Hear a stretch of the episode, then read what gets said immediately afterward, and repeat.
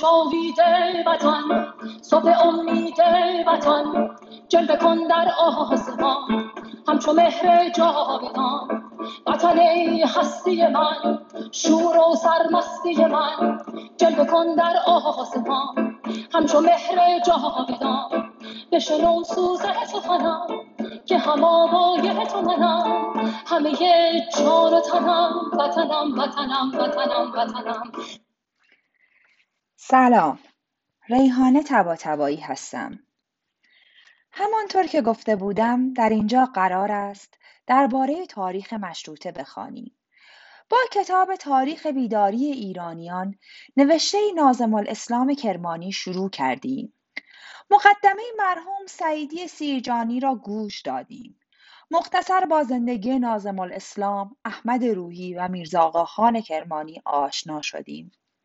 درباره واقعی روژی و یا همان جنبش تنباکو نیز اندک آشنایی پیدا کردیم. زندگی سید محمد طباطبایی، سید جمال الدین اسدآبادی، میرزا رضای کرمانی، ناصرالدین شاه، مظفرالدین شاه را نیز خواندیم. تا رسیدیم به زندگی ملکم خان و سپهسالار و دیگر افرادی که به نظرم آمد بهتره در همینجا خواندن کتاب تاریخ ویداری ایرانیان را بهش یک وقفه کوتاهی بدم و بعد دوباره به آن کتاب برگردم و کمی این روند کتابخوانی رو تغییر بدم. یعنی به جای ادامه کتاب تاریخ ایرانیان به سراغ کتابهای فریدون آدمیت و ماشاءالله آجودانی و چند نفر دیگر بروم و چند بخشی از این کتابها را در خصوص بعضی از های ملی و تأثیرگذار آن زمان توضیح دهم به نظرم مهمه که بدونیم ملکم خان چه فکر می‌کرد و چه کارهایی انجام داد. مشیر دوله که بود و چه کرد. عصر سپه سالار چه عصری بود و چه اتفاقاتی در آن روی داد. و همینطور امین دوله و چند نفر دیگه. چرا که مجموعه افکار کتابها و نوشته های این افراد است که باعث بیداری بخشی از ایرانیان شد و نهایتا جنبش مشروطه شکل گرفت. من در مدتی که در زندان هم بودم چندین و چند جلسه در این خصوص کنفرانس هایی برای همون همبندی های خودم داشتم که تصمیم گرفتم برای ادامه این مباحثی که مطرح کردم از جزوه هایی که اونجا تهیه کردم با توجه به کتاب هایی که در اختیار داشتم استفاده کنم. و البته یک مقدار الان اونا رو بیشتر بهشون پرداختم و بیشتر از اون چیزی که در زندان هم ارائه دادم ارائه خواهم داد. ولی زمینه اصلیش و اون چیزی که بیشتر از روش تا یک بخشی میام جلو و بعد به کتاب تاریخ بیداری ایرانیان برمیگردم برگرفته از جزوه های داخل زندانم هست. اونجا هم نوشتم و گفتم که برای بررسی تاریخ مشروطه یعنی آنچه که منجر به قیام مردم علما، روحانیون و روشنفکران علیه استبداد گشت و سپس منجر به تشکیل مجلس شورای ملی و سپس به توپ بستن مجلس و بعد خلع محمد علی شاه و حتی به سلطنت رسیدن رضا شاه شد و حتی به گمان من به انقلاب اسلامی رسید باید نخست سیر تحول فکری اصلاحات روشنگری ها و تاریخ روشنفکری ایران را تا نیم قرن قبل از پیدایش مشروطه مورد بررسی قرار داد.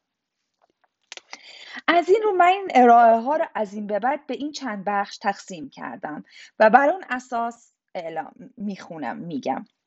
یک مقدمه است که ذکر جهش های تاریخی دو عصر میرزا تقیخانه و سه عصر سپه سالار که عصر سپه سالار شامل این افراده میرزا ملکم خان سید جمال الدین اسدآبادی مشیر الدوله یا سپه سالار مستشار الدوله آخونزاده میرزا آقاخان کرمانی و رشدیه و مدارس جدید و بعد وارد عصر مشروطه میشیم. حال مقدمه یا همون ذکر جهش های تاریخی ایران در سیر تحول جدید فکری و اجتماعی خود تا نهضت مشروطیت چند جهش تاریخی داشته یک آغاز اصلاحات یا دوره عباس میرزایی بوده. دو عصر میرزا تقی خان بوده. و سومی هم عصر سپه سالار. که این اثار به تکوین ایدئولوژی جنبش ملی مشروطیت منجر می شود در همه این دوره ها در مقابل پیشرفت های اندک با عقب گردهایی مواجه می شویم که به نوعی پیکار دو نیروی متقابل اصلاح طلبی و سنت خواهی است. باید به این نکته توجه کرد که تاریخ جدید آسیا و از جمله ایران تاریخ تسلط تمدن جدید مغرب است بر فرهنگ کهن مشرق زمین و سپس نحوه ورودش به شرق و تأثیرگذاری آن در ایران مانند بسیاری از جامعه های شرقی پیش از آشنایی و تأثیر از تحول فکری و ذهنی مغرب زمین با برخی مظاهر تمدن غرب کم و بیش آشنایی پیش آمده بود. مردم ایران نیز به تدریج و از دوره عباس میرزا خصوصا با این مظاهر غربی آشنایی پیدا کردند.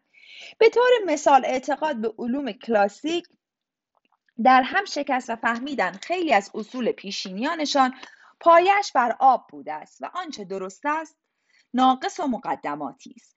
خصوصا در قلمرو فلسفه علم سیاست مفاهیم جدید غرب را شناختند و علل خصوص در عصر سپه سالار با اندیشه های دکارت و داروین و ترجمه های از این دست آشنایی بیشتری پیدا کردند و این ترجمه ها نشر بیشتری پیدا کرد.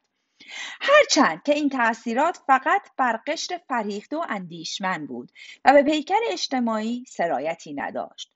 به طور مثال اگر کاغذ تورنوسل را در محیط قلیایی و در محیط اسیدی می بردن شعبد بازی می انگاشتن و تلگراف یا راه سیم و چرخ آتشی را از نفس اجنه می شناختند تا از دوران مشروطیت که با بسیاری از این تفکرات به پیکر اجتماعی هم راه یافت.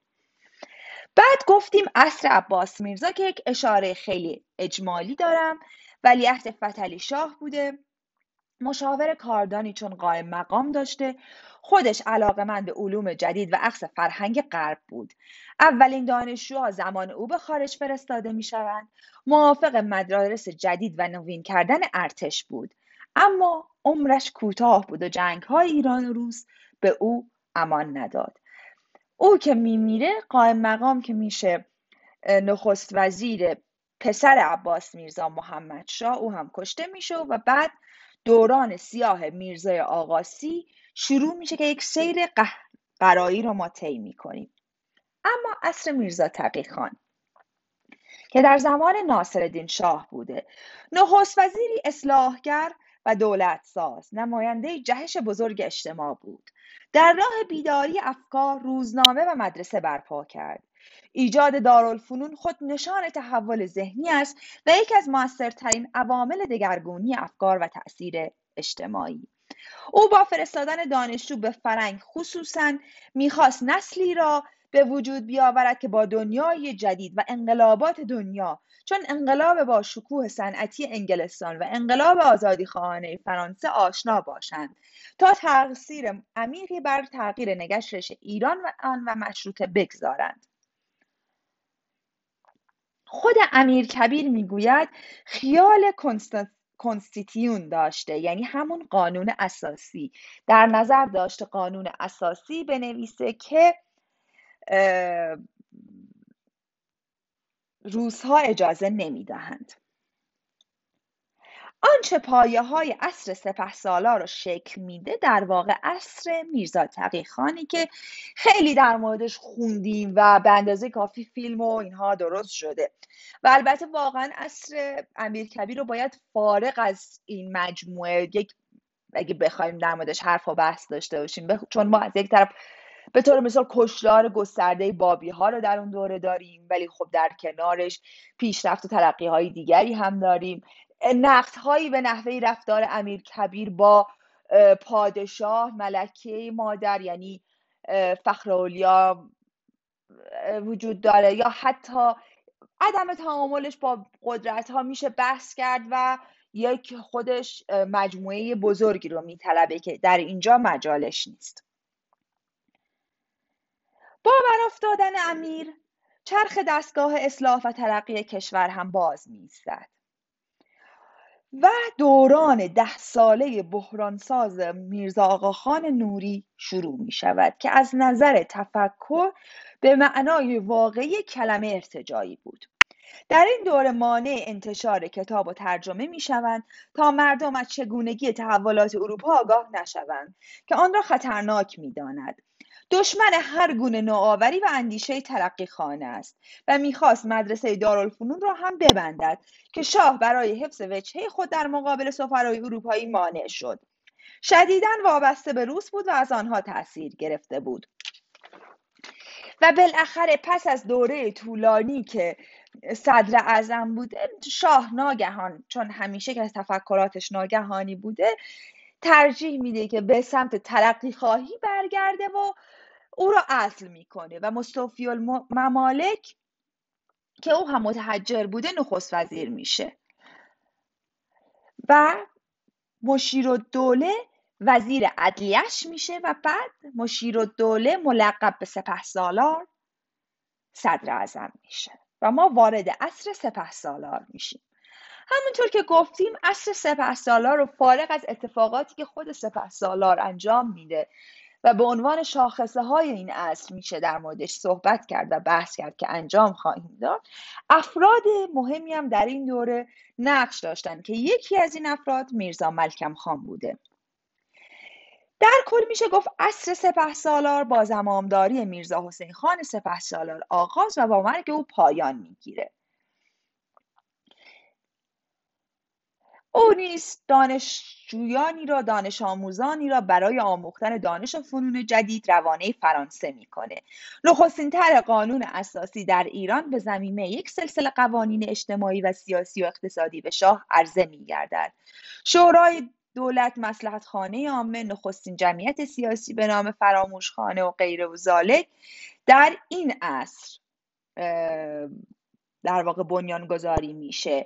و اندیشمندان تاثیرگذارم همونطور که بالاتر گفتم در این دوره هستن. از جمله میرزا ملکم خان مستشار و دوله آخوندزاده آقا خان کرمانی و رشدیه. که حالا ما با میرزا ملکم خان که در واقع یک شخصیت بسیار افسانه‌ای در تاریخ ایران داره این بخش رو ادامه میدیم.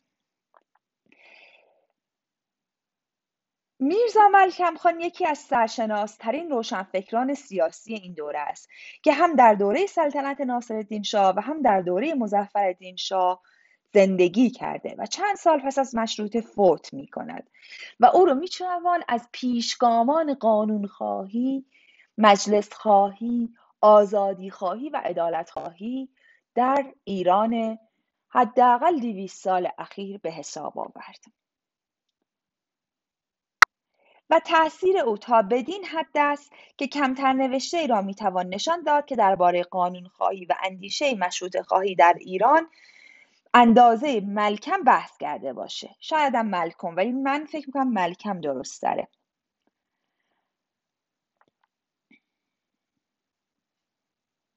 به طور مثال فریدون آدمیت درباره او گفته روشنفکری نوگرا متفکر و آزادیخواه و مدافع مدنیت جدید غربی و البته منتقدان سرسختی چون حامد الگارد نیز او را چنین توصیف کردند.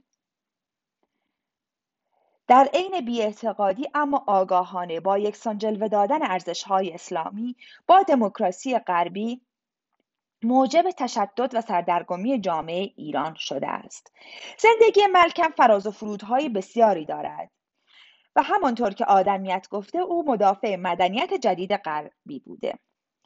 ملکم پیشروی اصلی و مبتکر واقعی اخص تمدن فرنگی بدون تصرف ایرانی بود اما این همه زندگی فکری ملکم نیست او در دوره هم به شدت اسلامگرا می شود و حتی بخشی از قانون قبل را وامدار اسلام می داند.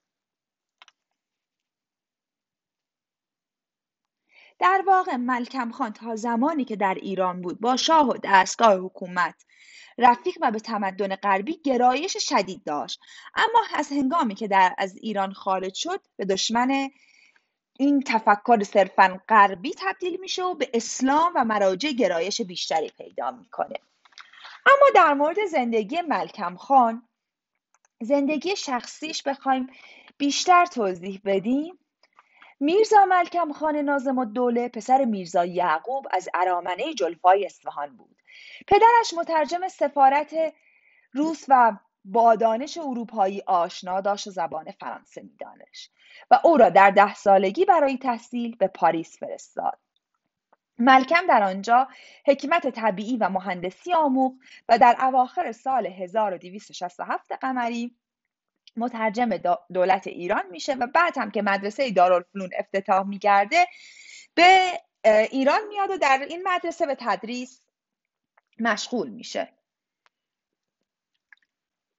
در سال 1273 قمری همراه فرخ خان امین الملک برای مذاکرات صلح بین ایران و انگلیس که ناپلون سوم بنیان نهاده بود به پاریس رفت و در سال 1275 قمری اولین خط تلگرافی را در ایران احداث کرد. او همان سال به دنبال تأسیس فراموشخانه هم بود. انجمنی که بیشتر هم در موردش صحبت کردم و بسیاری از آزادی خواهان ایرانی عضو این انجمن میشن. ادهی گفتند که این انجمن فراماسونری بوده و ادهی هم معتقد هستند که چون نامش فراموشخانه بوده گمان بر این بوده که این یک انجمن فراماسونریه در حالی که فقط یک انجمن آزادی خواهان است. در همان سال نیز دفتر تنظیمات را که بعدتر درباره اون بیشتر صحبت می‌کنیم و در راستای اصلاح حکومت بوده را به شاه میده. تنظیمات در واقع باعث میشه تا افراد زیادی که احساس می‌کنن منافعشون با این قانون خواهی ملکم به خطر افتاده با او دشمن شوند. و او را متهم بکنن که داره جمهوریت که اروپایی ها را به ایران وارد می‌کنه و دستیسی میچینه تا سلطنت جمع شود. علیهش کلی بدخواهی می‌کنن و شاه هم که فرد دهنبینی بوده نسبت به این بدخواهی ها حساس میشه و ملکم نهایتا مغضوب و تبعید میشه و بسات فراموش خانه که با اجازه شاه چیده شده بود برچیده میشه. و در روزنامه دولتی همان سال نیز اعلام می شود که هرگاه بعد از این اجامر و اوباش شهر لفظ فراموشخانه را جاری کنند و پیرامون این مزخرفات بروند مورد خشم و غضب دولت قرار خواهند گرفت. به دنبال آن که گفتم ملکم تبعید میشه به عراق فرستاده میشه اما باب عالی از این موضوع خورسند نبود و به دولت ایران میگه که این آدم مفسده و وجودش در عراق موجب اختلال میشه. در نتیجه از بغداد هم اخراج میشه و حیران و سرگردان نرز میرزا حسین خان مشیر و دوله سفیر ایران در استانبول میره. با پشتیبانی و پایمردی مشیر و دوله ناصرالدین شاه موافقت می‌کنه که ملکم رسما تبرئه زمه بشه و بعد پیشنهاد میشه که او به سمت قنسول ایران به مصر بره. و خب اونجا هم میره خدمات زیادی در امور دیپلماسی و کنسولی به ایران انجام میده اما با وزیر امور خارجه ایران. میرزا سعید خان انصاری معتمد الملک فردی متحجر و دوگ بوده به مشکلات زیادی می‌خوره. درباره آرا و اندیشه های ملکم بحث های مختلف و متضاد زیادی گفته شده. که ما اینجا بیشتر منبعمون دو کتاب فکر و آزادی و مقدمه نهست مشروطیت فریدون آدمیت و مشروطه ایرانی نوشته دکتر ماشاءالله آجودانیه. البته این دو نفر هم در کتابهاشون از افراد زیاد و اقوال زیادی وام داری کردند و مجموعه هایی رو گرد هم آوردن. و من فکر می‌کنم حتی هنوز ملکم خان جای زیادی داره تا بشه کتاب ها و دست نوشته ها مطالب بیشتری رو در موردش خوند و یک مجموعه خیلی گستردهتری رو در موردش منتشر کرد. و اگر همچنین چیزی وجود داشته باشه من ازش بی اطلاع و خوشحال میشم اگر کسی می‌دونست معرفی کنه برای خوندن بیشتر. آدمیت. که ما اول هم با کتاب آدمیت شروع می کنیم فکر و آزادی مقدمه نهست مشروطیت نوشته فریدون آدمیت و به احتمام سید ابراهیم اشک شیرین و بعد به سراغ کتاب مشروط ایرانی نوشته ماشاءالله آجودانی در خصوص ملکم میریم. در مورد آدم در مورد ملکم اینجوری میگه که در مورد این ملکم نقل قول های بسیاری هست. یعنی آدمیت در کتاب آورده که در مورد ملکم خان نقل قول های بسیاری هست و نگاه های بسیاری وجود داره. به طوری که در نظر زل سلطان شاهزاده ستمگر قاجار برابر افلاتون و ارستاتالیس بوده است.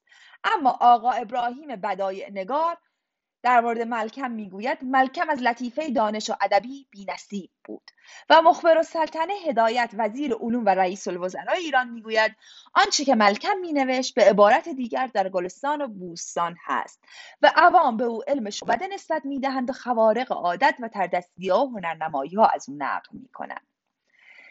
به گفته آدمیت ملکم درباره تمام مسائل عمده و مشکلات اصلی اجتماعی ایران سخن گفته است مسائل آزادی و فلسفی حکومت گرفته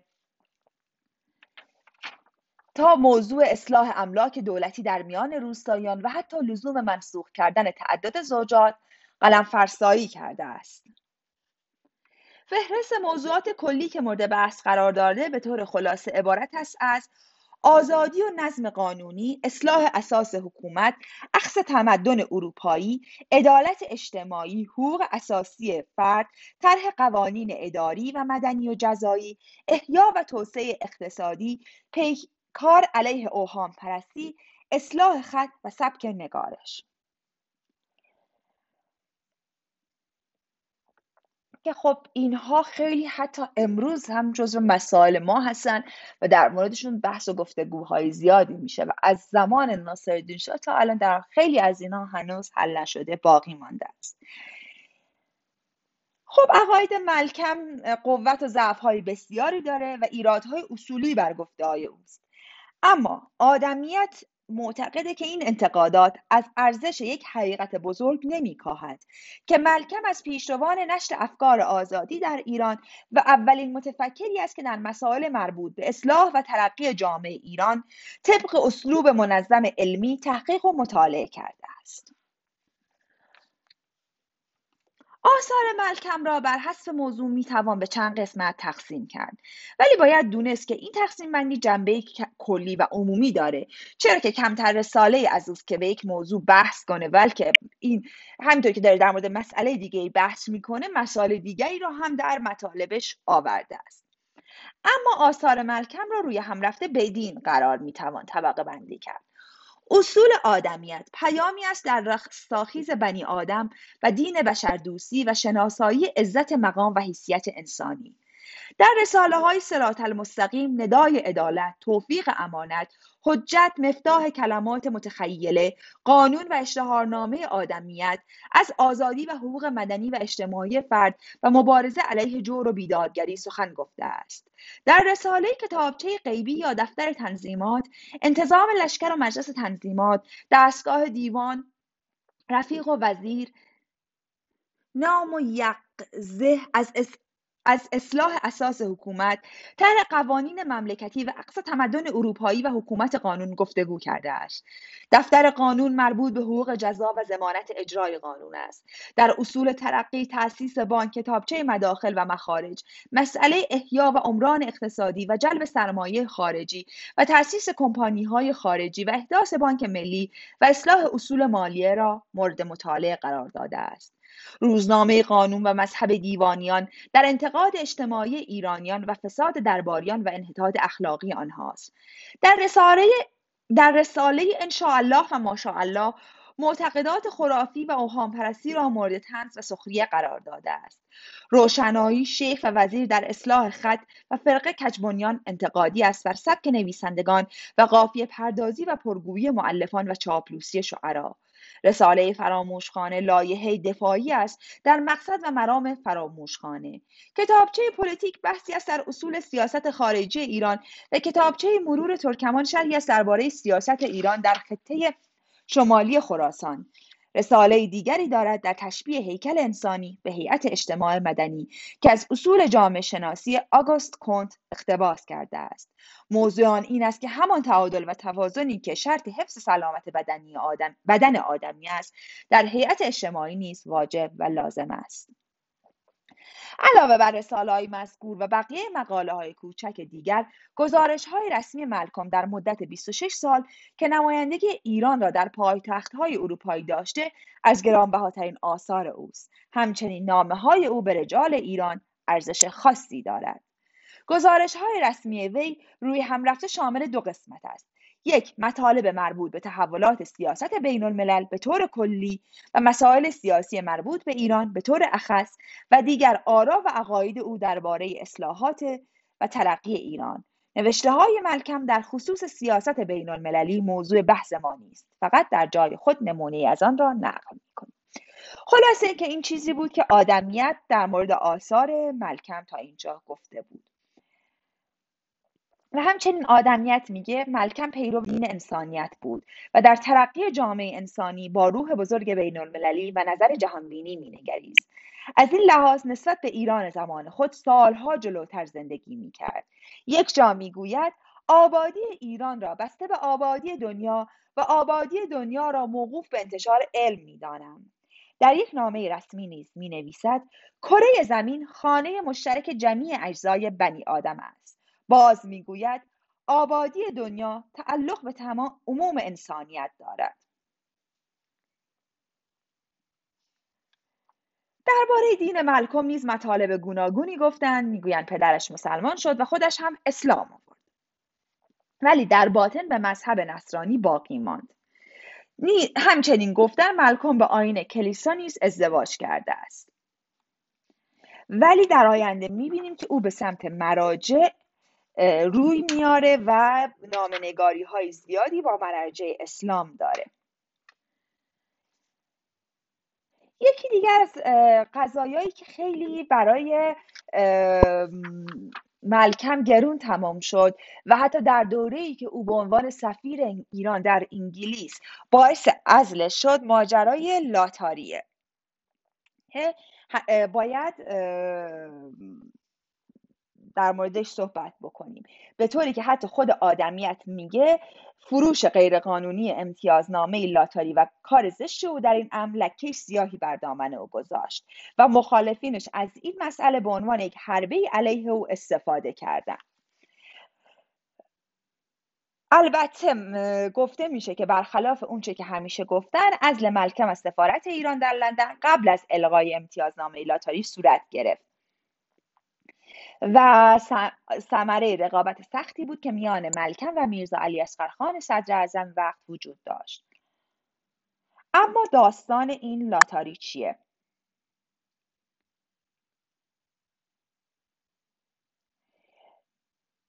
ملکم در سال 1306 قمری هنگام سومین سفر ناصرالدین شاه به فرنگستان امتیازنامه لاتاری را در لندن از شاه تحصیل کرد و در تاریخ 22 ذیقعده آن سال به امضای ناصرالدین شاه و وزیر اعظم او امین السلطان رسانید.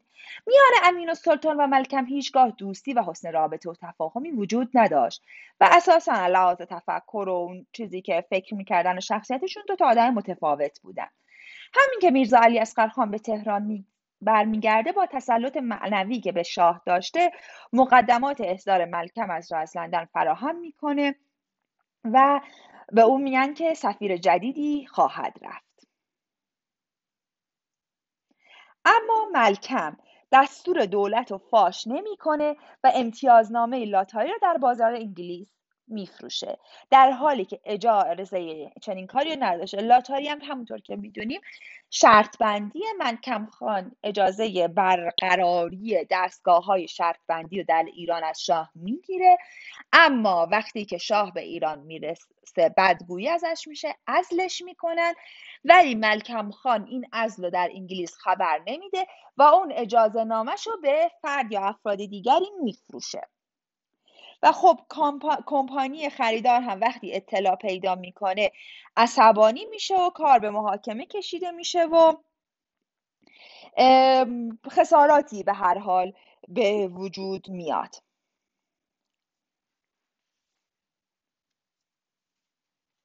و منجر میشه به اینکه ملکم از تمام مناسب و القاب دولتی خلع گردید و کنار گذاشته میشه. و خب این باعث میشه هم روزنامه های انگلیس علیه درباره ایران بنویسن و هم در ایران. ملکم خانه در این باره خیلی بنوازند و در مجموع این یکی از نقاط سیاه زندگی ملکم خانه که از آدمی که انقدر قانوندار و قانون مدار بوده توقعی نداشته. خب تا اینجا خیلی ممنون که همراه و همگام من بودین. ملکم خان قطعا تموم نشد ما در مورد افکار، اندیشه ها، روزنامه قانون، تنظیماتی که در اختیار ناصر شاه قرار میده و مجموعه افکار و اعتقادات ملکم خان در جلسه بعدی بیشتر خواهیم شنید. ممنون از اینکه همراهیم می‌کنید. بشنو